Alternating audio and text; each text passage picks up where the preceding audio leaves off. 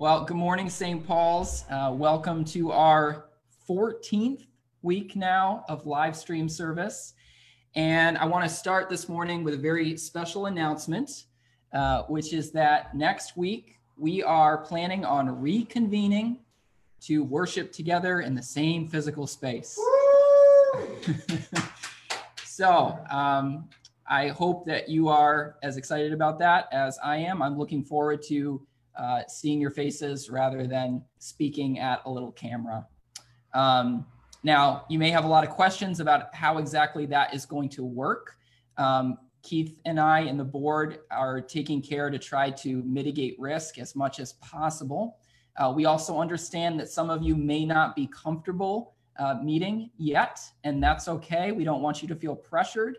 Uh, we plan on doing what we can to continue to provide a live stream uh, of the service. So um, there will still be a live stream next week if all goes as we hope, um, but it'll just be uh, from where our physical service will be taking place. So what we're doing to mitigate risk is we're actually going to be holding service outside. So we're going to be holding it at the Millworks, um, but it will be in the parking lot, which is behind the mural that was uh, painted just this last year um, and next to the lake. And uh, you'll be you should be receiving an email this week that explains exactly uh, how that all is going to work, where to park, how to get to that spot safely. Um, we're asking everyone if you can to bring something to sit on, uh, like a lawn chair or something like that. And uh, we prefer if you bring a mask as well. We're going to try to keep six feet of distance from each other. And uh, we're going to be doing some other things to help mitigate risk as well. Um, but I think it'll be fun to be outside, to be able to see each other again uh, and worship in person. So if you are on our mailing list, you should be getting uh, an email about that this week with more instructions. And if you're not on your on our mailing list, we encourage you to uh, email Keith at stpaulswire.org and he can add you uh, to the list. Um, uh, I see that it says Facebook on there. Put an announcement on there too. Oh yeah, there will be an announcement on Facebook as well. so um, if you have any questions, just uh, email uh, Keith or myself, and we'll get back to you. Uh, also, uh, Steve, I, I noticed that you said Happy Father's Day, and I suddenly thought, oh shoot, I forgot to get my dad anything. Um, if you had that same reaction, actually Father's Day is on the 21st. So you can wish your father a happy Father's Day today, um, but the actual day is in a week. So I know Steve's intentions were good. Um, but uh, yeah, we checked that, fact check, and it's actually on the 21st. Uh, so I hope that last week you uh, were able to hear Mike DeStefano's really great message. Uh, if you missed it, I encourage you to go back sometime this week and find it in our video feed or our podcast. Uh, but this week, we are continuing in our series on the Sermon on the Mount. So if you have a Bible, I encourage you to make your way to Matthew chapter 6, starting in verse 1. So, Matthew 6, starting in verse 1. And as you make your way there, let me say a quick prayer for us. Lord Jesus, we thank you for a beautiful morning. Uh, we thank you for this chance to be together as a community from a distance. And uh, Lord, we thank you for sustaining us during this time of, of distancing. And um, Lord, we just pray this morning we would be open to hear from you. Uh, God, help us to focus our attention on your word. In Jesus' name, amen. All right, Matthew 6, verse 1. Be careful not to do your acts of righteousness before men to be seen by them. If you do, you will have no reward from your Father in heaven. All right, that's just the very beginning of the passage. But before we move any forward, I before we move forward, I feel like this one verse deserves some some comments. In order to help us understand what Jesus is saying here, I think we need to go back and look at a verse that we looked at about five weeks ago. You might remember that five weeks ago, uh, we we talked about when Jesus says that we are supposed to be salt and light in the world. And you might remember that he says in uh, chapter 5, verse 16, let your light shine before men that they may see your good deeds and praise your Father in heaven. Now, at first glance, doesn't that sound contradictory to what we just read in Matthew 6 1? Matthew 6 1, be careful not to do your acts of righteousness before men to be seen by them. Matthew 5 16, let your light shine before men that they may see your good deeds and praise your Father in heaven. So, what do we do about this? Well, clearly, in Matthew 6 1, Jesus cannot be telling us that all of our good deeds should be so secretive and hidden that nobody notices them. Jesus wants us to live in such a way that other people see the way we live and then they say, wow, God is real and God is good. Um, you know, we can't have a light that shines if it is always hidden. That's the point of those passages, those verses in chapter 5. But then how do we explain this verse that we're looking at now? Well, the key is that little phrase, to be seen by them. To be seen by them. Be careful not to do your acts of righteousness before men, to be seen by them. He doesn't say, be careful never to do your righteous acts in front of people, right? But be careful not to do your righteous acts for this reason, right? Jesus is addressing our internal motivation for doing the things that we do. We're supposed to let our light shine so that people praise God. We're not supposed to let our light shine so that people praise us, right? That's the wrong motivation. There's a uh, there's a pejorative term that I hear being used a lot these days: virtue signaling. If we were all together in person, I would ask you to raise your hand if you've heard this phrase, virtue signaling. And what that phrase refers to is when we express a virtue or a particular viewpoint, primarily because we want approval from certain people. Uh, so, for example, imagine that you are a high school boy and you have a crush on a girl uh, in your class. Um, and then you realize that this girl is a huge environmentalist. You're not an environmentalist. You don't care about any of that stuff. But you realize this is the kind of girl who's going to lie down in front of a bulldozer if someone is going to try to knock down a forest. And so then you go on social media and you start sharing articles about global warming and saving the whales and all that sort of thing. And then you wait and hope that she'll notice. Okay, that's virtue signaling. And what Jesus is saying is that virtue signaling is not real righteousness, it's not real virtue. If we're saying certain things, uh, espousing certain things just because we're looking for approval or praise or even a sense of belonging, that's not healthy. Now, that said, I want to be clear about something. We have to be careful about judging whether someone is virtue signaling or not.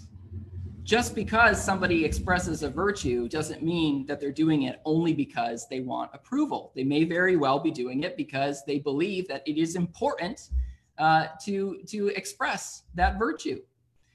And so we should be very slow to judge. And I say that because I hear a lot of people these days accusing other people of virtue signaling when they really don't have enough information to, to to know what's in that person's heart, right?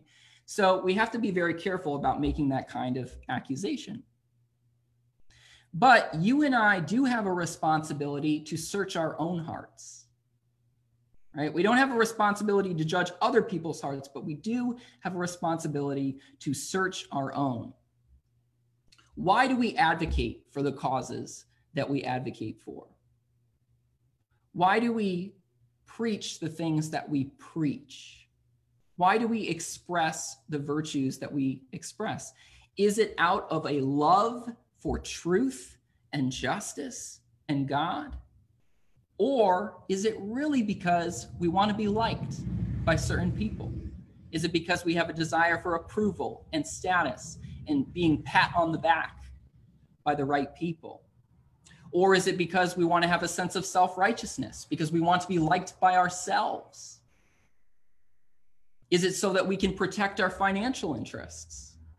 This passage should inspire us to ask these kinds of questions about ourselves.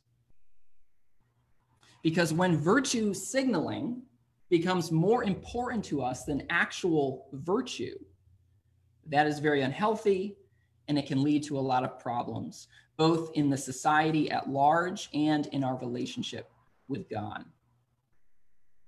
So let's keep reading in the passage. Uh, Jesus gives us some examples of first century virtue signaling. Uh, continuing in verse 2. So when you give to the needy, do not announce it with trumpets, as the hypocrites do in the synagogues and on the streets, to be honored by men. I tell you the truth, they have received their reward in full. But when you give to the needy, do not let your left hand know what your right hand is doing, so that your giving may be in secret. Then your Father, who sees what is done in secret, will reward you. And when you pray, do not be like the hypocrites, for they love to pray standing in the synagogues and on the street corners to be seen by men. I tell you the truth, they have received their reward in full. But when you pray, go into your room, close the door, and pray to your Father who is unseen. Then your Father who sees what is done in secret will reward you. And then just skip ahead a little bit to uh, verse 16. When you fast, do not look somber as the hypocrites do, for they disfigure their faces to show men that they are fasting. I tell you the truth, they have received their reward in full. But when you fast, put oil on your head and wash your face so that it will not be obvious to men that you are fasting, but only to your Father who is unseen. And your Father, who sees what is done in secret, will reward you. So, Jesus brings up three common spiritual practices, three spiritual disciplines giving to the needy, prayer, and fasting. And these are all good things to do, right? Jesus doesn't discourage us from doing these, these things. In fact, notice he doesn't say, if you give to the needy, or uh, if you pray, or if you fast. He says, when you give to the needy, when you pray, when you fast. He expects that his disciples are going to do these things, right? So these are very important disciplines. He's not discouraging us doing them at all. But he's saying that if we practice these disciplines primarily for the sake of virtue signaling, primarily as a way of gaining approval, praise, and status, then we're doing them wrong. And there's no reward for them. I think this is something that we really need to hear, especially in the culture, the time that we're living in right now. Because now, more than ever, we can be seen. Right? When the hypocrites that Jesus is talking about here, when they were living in the first century, if they wanted to be seen, they had to go to a physical place like the temple or the synagogue and show off there, right? But now, through social media, through the internet, we can be seen and promote ourselves to be seen 24 7, right? Now, because of social media, we can be seen by a bigger audience uh, than ever before without even leaving our homes. And not only that, but there are very simple, clear ways that people can express their approval of what we say, right?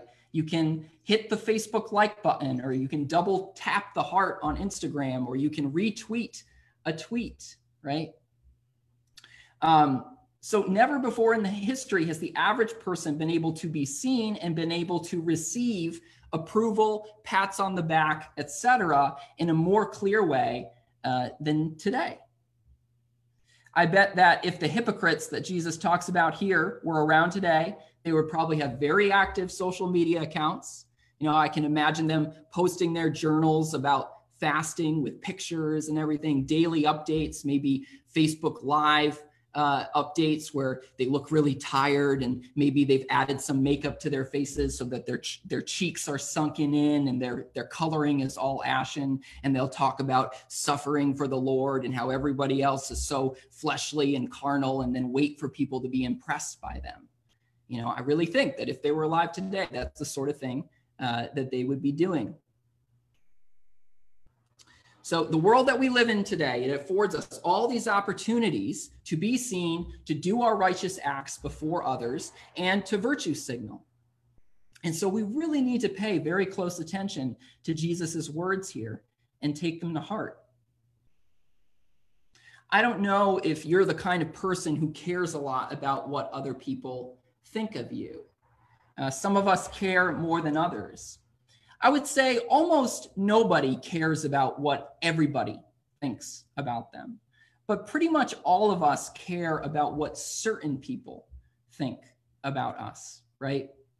Maybe we really want approval from a certain group of friends. Maybe we really want approval from the people that we work with.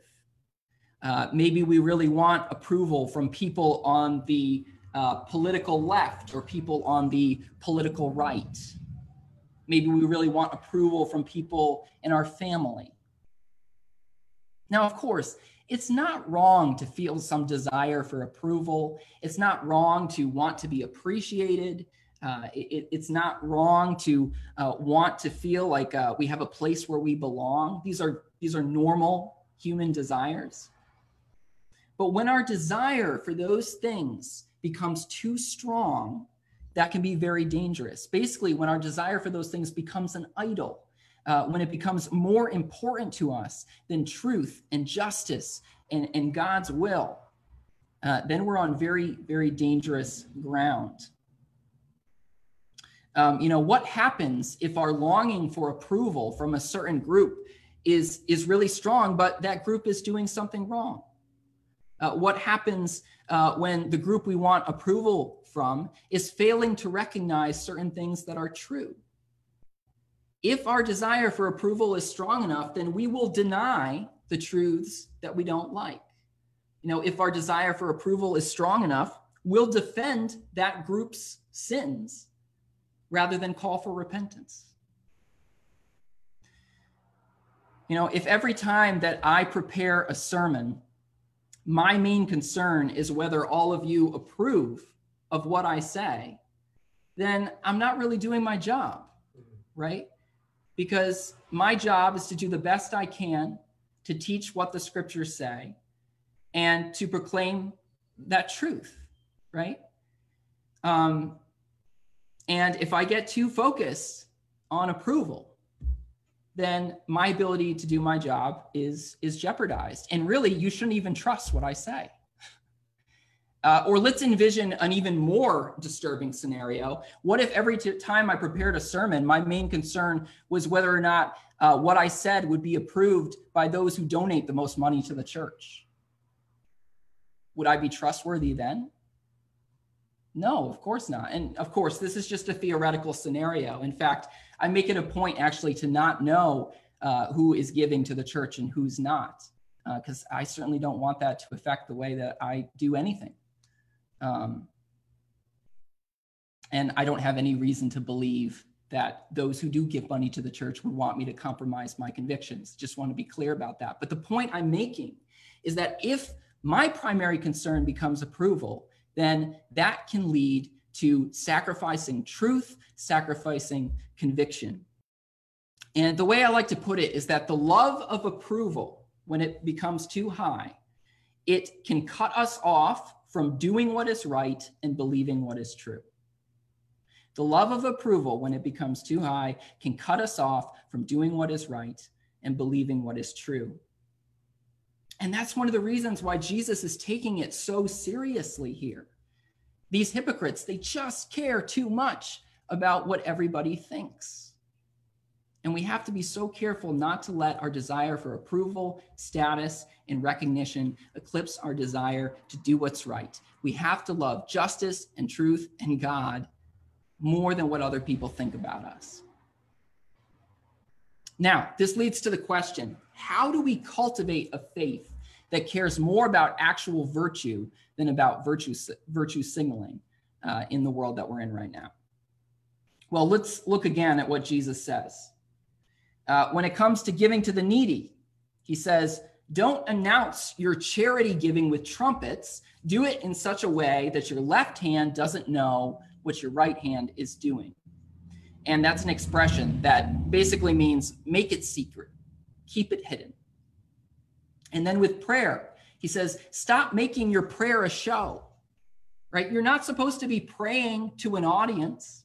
I'm sure all of us have known people who they go to pray and maybe they're really actually saying things to everyone around them rather than actually talking to God. Um, prayer is not supposed to be a show. Yes, there's a place for public prayer, absolutely, but it's not supposed to be a performance. And so Jesus says, when you're praying to God, he says, go into your room and close the door. And something interesting that I learned this week is that in Jesus's day, people didn't really have rooms in their houses the way that we have now. Um, there, there just kind of be one big room. And so when Jesus says, go into your room, he actually probably means the storeroom. That's the only part of the house that would be behind a door. So it's kind of like he's saying, go and pray in your pantry, hmm. which, you know, if someone tells you go and pray in your pantry, you know, what they're basically saying is do what you can to find some place that you can be to be alone and to talk to God. Even if you have to go to kind of desperate lengths, that's what you you should do. And then, of course, uh, with fasting, Jesus says, don't try to show off that you're fasting. Try to hide the fact fasting. Put a little bit of extra work into your appearance so that you don't look tired and hungry and, and worn out. And what I want us to, to recognize is that in all three of these examples, Jesus is saying that there is supposed to be a private dimension to our faith. There is supposed to be a private dimension to our faith. Now, yes, of course, there's supposed to be a public dimension. Let your light shine before men. But there is also supposed to be a private dimension. And the public dimension does not thrive without the private dimension, too. You know, there should be prayers that we pray when no one else is listening. There should be good deeds that we do even when there's no one to pat us on the back for them. There should be seen righteousness in our lives, but there should also be unseen righteousness. There should be expressions of our faith that can't be found on Twitter or Instagram or Facebook, expressions of our faith uh, that don't take place within church walls or within a small group, expressions of our faith that nobody can compliment us for, that nobody can be impressed by because no one knows about them. And we really can't have a healthy faith without that private dimension uh, being part of it. Here's an analogy I'm sure all of us would recognize, whether we are married or not, uh, that you can't have a healthy marriage if your relationship only exists in public places. You know, imagine if uh, you were married, but you never spent time alone with your spouse it's just whenever you went somewhere, somewhere, you had them tag along. So you could say to other people, this is my wife or, or this is my husband. Would that be a healthy relationship? Of course, it wouldn't be a healthy relationship. And it wouldn't be likely to last very long, right? If you don't have a private relationship with your significant other, you don't have a good relationship. And um, this is just me getting on my soapbox a little bit. Um, I, I don't I don't watch The Bachelor or The Bachelorette, but I know that those are sort of cultural phenomenons right now. And I mean, if you watch those shows, look, we can still be friends. But honestly, there's something about those shows that just deeply offends me uh, because they're taking a relationship that can only uh, be healthy if it has a private dimension and then making it extraordinarily public, right? And so I, I'd always look at that just kind of with disgust. I'm like, that's not the way it's supposed to be. It, it reminds me of the hypocrites that Jesus is talking about, praying on the street corners and showing off, like showing off their relationship with God and, and, and having that public relationship, but not really having that, that private relationship or making the public relationship uh, more important than the private one. Um, so, anyway, when all of our righteous acts are public, our relationship with God is like that unhealthy marriage where we only have our spouse with us uh, when we're in public. um, there needs to be some unseen righteousness in our lives, righteousness that has nothing to do with anyone else's approval except God's. As I was thinking about this passage this week, it hit me that one of the really beautiful things about what Jesus is saying here is that God really does want a genuine, close relationship with us. The creator of the universe says, stop putting on a religious performance, stop caring about, you know, what everybody else is thinking, and take some time to get away from everybody, close your door, and talk to me. And when you think about it, that is an amazing invitation. And that kind of spiritual practice, Jesus says, that, that practice produces a reward that far surpasses any kind of public approval. It far surpasses thousands of Facebook likes and retweets and hearts on Instagram. It's better than the approval that comes from a perfectly timed virtue signal. It produces a reward that is so much better than all of those things. And that's the reward that we should be seeking. So here's the bottom line. Okay, if we want to have a healthy public faith, you know, where our light shines before people and they are they are amazed and they praise God for what they see. If we're going to do that, we have to have a private faith too. We need to have unseen righteousness. Amen.